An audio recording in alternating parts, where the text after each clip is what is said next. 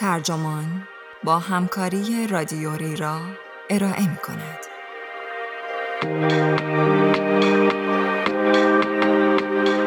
چه می‌شد اگر دورکاری به معنای کار کردن از خانه نبود؟ این عنوان یادداشتی است به قلم کال نیوپورت که در وبسایت نیویورکر منتشر شده و ترجمان آن را در پاییز 1400 با ترجمه بابک حافظی منتشر کرده است. من آرمان خدادادی هستم.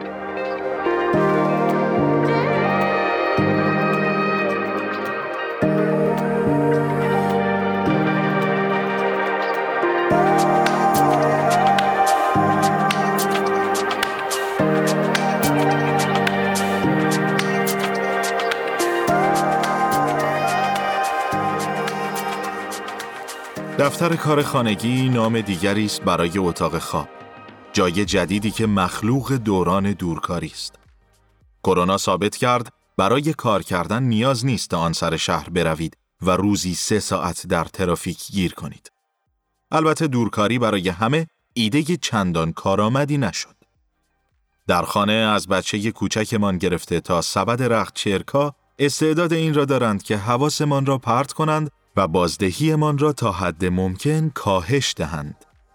کال نیوپورت می‌گوید گرچه خانه جای کار کردن نیست اما به طرقی شاید همچنان بتوانیم دورکاری را حفظ کنیم.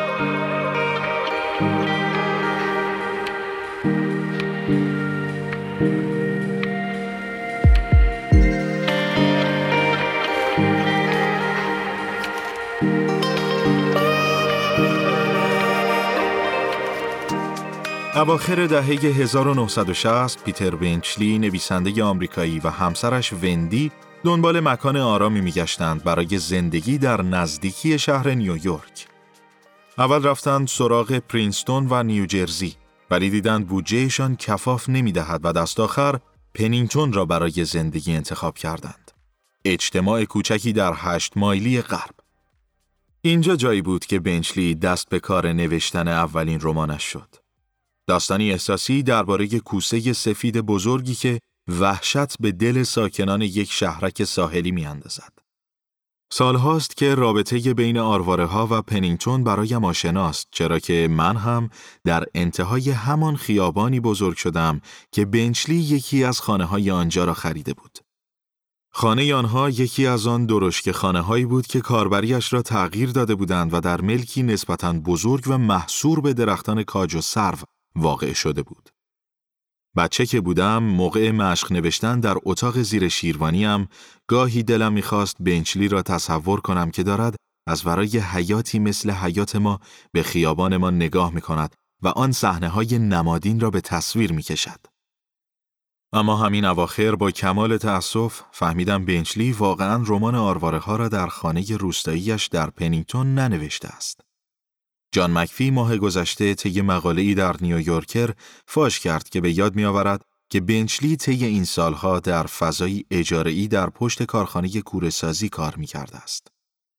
بررسی های بیشتر توسط مرکز Hopewell Valley Historical Society نشان داد که آن کارخانه در حقیقت شرکت Pennington Furnace Supply واقع در بلوار بروکساید در منتهی‌الیه شمالی خیابان اصلی پنینگتون بوده است. سالها بعد وندی بنچلی همچنان آن صدا را به خاطر می آورد. میز کار او درست وسط جایی بود که کوره ها در آن ساخته می شد. بنگ، بنگ، بنگ و این صدا مزاحمتی برایش ایجاد نمی کرد.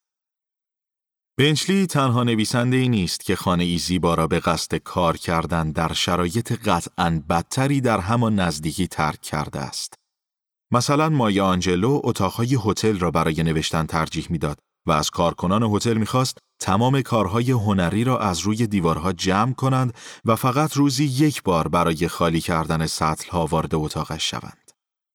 او ساعت شش و نیم صبح با یک انجیل و یک دفترچه زرد رنگ و یک بطری نوشیدنی از راه می رسید. نیازی به میز کار نداشت، به جایش روی تخت دراز می کشید. یک بار در مصاحبه ای برای جورج پلیمسون توضیح داده بود که این عادتش چطور باعث شده بود که یکی از آرنجهایش کاملا پینه ببندد. دیوید مکالو در خانه زیبایی با تخت کوبی های سفید در شهرک تیسبری غربی در جزیره مارتاز وینیارد زندگی می کرد. محل زندگی او شامل یک دفتر کار خانگی بود که به زیبایی برای این کار آماده شده بود. اما مکالو باغچه محبوبش در حیات پشتی را برای نوشتن ترجیح می‌داد. جان بک حتی پا را از این هم فراتر نهاده بود. او در اواخر عمر کاریش تابستانها را در ملکی دو جریبی در سگ هاربر میگذراند. ملکی که زمستان گذشته با قیمت 17.9 دهم میلیون دلار برای فروش گذاشته شد. اشتاینبک به ویراستارش الیزابت اوتیس گفته بود ترجیح می‌دهد این بهشت ساحلی را رها کند و به جای آن برای نوشتن به قایق ماهیگیریش برود. جایی که مجبور است به زور تعادل دفترچهش را روی یک میز متحرک حفظ کند. از خیلی جهات می توان نویسندگان حرفه‌ای را اصلی ترین کارکنان دانشورزی دانست که کارشان را به صورت دورکاری انجام می دهند. در حالی که داریم به دوران پسا همگیری که در آن دورکاری عادیتر از قبل خواهد بود نزدیک می شویم، شاید بتوان با کمی دقت مشاهده کرد که این نویسندگان تا چه حد مایل خواهند بود برای کار کردن از خانه واقعیشان فاصله بگیرند. پناه بردن به محلهای کار غیرعادی در نزدیکی خانه در دوران همگیری کرونا به تجربه ای عادی تبدیل شده است و این به ما فهماند انجام فعالیت های شناختی مفید کار شکننده است که محیط نقش مهمی در آن ایفا می کند. آنجلو در توضیح عادت ریاضت کشانش در هتل گفته است دلم نمی‌خواهد هیچ چیزی آنجا باشد. وارد اتاق می شوم و ناگهان احساس می کنم انگار تمام باورهایم به حالت تعلیق درآمدند. آنجا هیچ چیز مرا به چیز دیگری وصل نمی کند. اما خانه خود آدم پر است از چیزهای آشنا و چیزهای آشنا توجه را به خودشان جلب می کند و رقص ظریف اعصاب را که لازمه تفکر شفاف است متزلزل می کنند. وقتی از کنار سبد رختچرکا که بیرون دفتر کار خانگیمان یعنی نام مستعار اتاق خواب قرار دارد عبور می کنیم، توجه مغز ما به سمت کارهای خانه کشیده می شود. صرف نظر از اینکه خودمان در آن لحظه دلمان می‌خواهد تمرکز کنیم روی ایمیل هایمان یا جلسه ای که به زودی قرار است در نرم افزار زوم برگزار شود یا روی هر کار دیگری که باید آن را تمام کنیم. دلیل این پدیده ماهیت تداعیگر مغز ماست. سبد رختچرکا جزی از ماتریس انبوه و استرسای کارهای مقفول مانده خانه است که باعث ایجاد حالتی می شود که متخصص علوم اعصاب دانیل لویتین آن را ترافیک فشرده ای از گره های عصبی که در تلاش برای رسیدن به آگاهی هستند توصیف می کند. آنجلو با انتقال محل کارش به اتاقی از هتل با دیوارهای لخت با آرام کردن دستگاه حافظه رابطه ای فضای ذهنی کارآمدی را در مغزش برای سرودن شعر ایجاد می کرد. خانه پر است از وقفه ناشی از جلب توجه. مغز انسان در فیلتر کردن اطلاعات زائد تبهر دارد. اما اگر این اطلاعات زائد برای ما معنادار باشد، نادیده گرفتن آن دشوار می شود. دانشمند پیشگام در علوم شناختی ادوارد کالینچری نام معروفی برای این پدیده انتخاب کرده است. مسئله مهمانی کوکتل که اشاره دارد به این تجربه مشترک که وقتی در یک مهمانی شلوغ و پرسر و صدا اسم خودمان را از آن طرف اتاق میشنویم ناگهان توجهمان جلب می شود. این تعبیر کمک می کند بفهمید که چرا می توانید ساعتها در یک کافی شاپ شلوغ به طور مؤثری مشغول کار باشید. اما همین که در اطرافتان راجع به یک موضوع آشنا صحبت می شود، تمرکزتان به هم می خورد. از این زاویه که نگاه کنید، خانه شما گهگاه می تواند حکم کافی شاپی را داشته باشد که تمام مشتریانش دارند درباره چیزهایی صحبت می کنند که برای شما مهمند. تمایل بنچلی به تحمل کردن سر و صدای کارخانه کورسازی وقتی منطقی تر به نظر می رسد که بدانیم او در آن دوران دو بچه کوچک در خانه داشته است. صدای چکش های کارخانه به مراتب کمتر از صدای گریه و زاری بچه های خودتان جلب توجه می کند. در طول تاریخ نویسندگی یکی از معدود شغلهایی بوده که نیازمند کار شناختی جدی در خارج از محیط دفتر یا کارگاه بوده است. همهگیری ویروس کرونا میزان کارهای دانش ای که از خانه انجام می شود را به طور چشمگیری افزایش داده است و بر اساس یک نظرسنجی که اخیرا از مدیران منابع انسانی صورت گرفته پیش بینی می شود که بیش از 25 درصد از نیروی کار ایالات متحده در پاییز آینده نیز همچنان دورکار باقی خواهند ماند.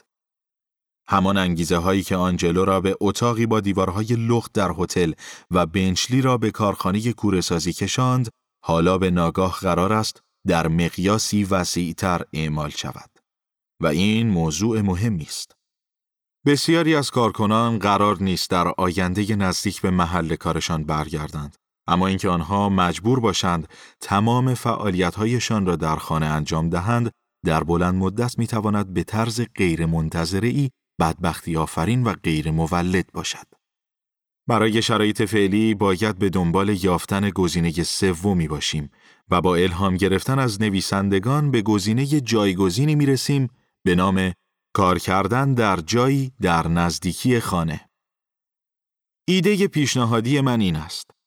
سازمان هایی که اجازه دورکاری را به کارکنانشان می دهند، نباید فقط آنها را به یافتن مکانی برای کار کردن در نزدیکی خانه اما مجزا از آن تشویق کنند بلکه باید مستقیما برای این نوع های شناختی به آنها یارانه پرداخت کنند این کار به هزینه زیادی هم نیاز ندارد اگر برگردیم به مثالهای مربوط به نویسنده ها می‌بینیم که این فضاهای کاری برای اینکه از خانه بهتر باشند نیازی نیست که حتما از نظر زیبایی شناسی خیلی دلچسب باشند یا خیلی مجهز باشند یا حتما سیستم تهویه مطبوع آنچنانی داشته باشند یا حتی دیوار و سقف داشته باشند.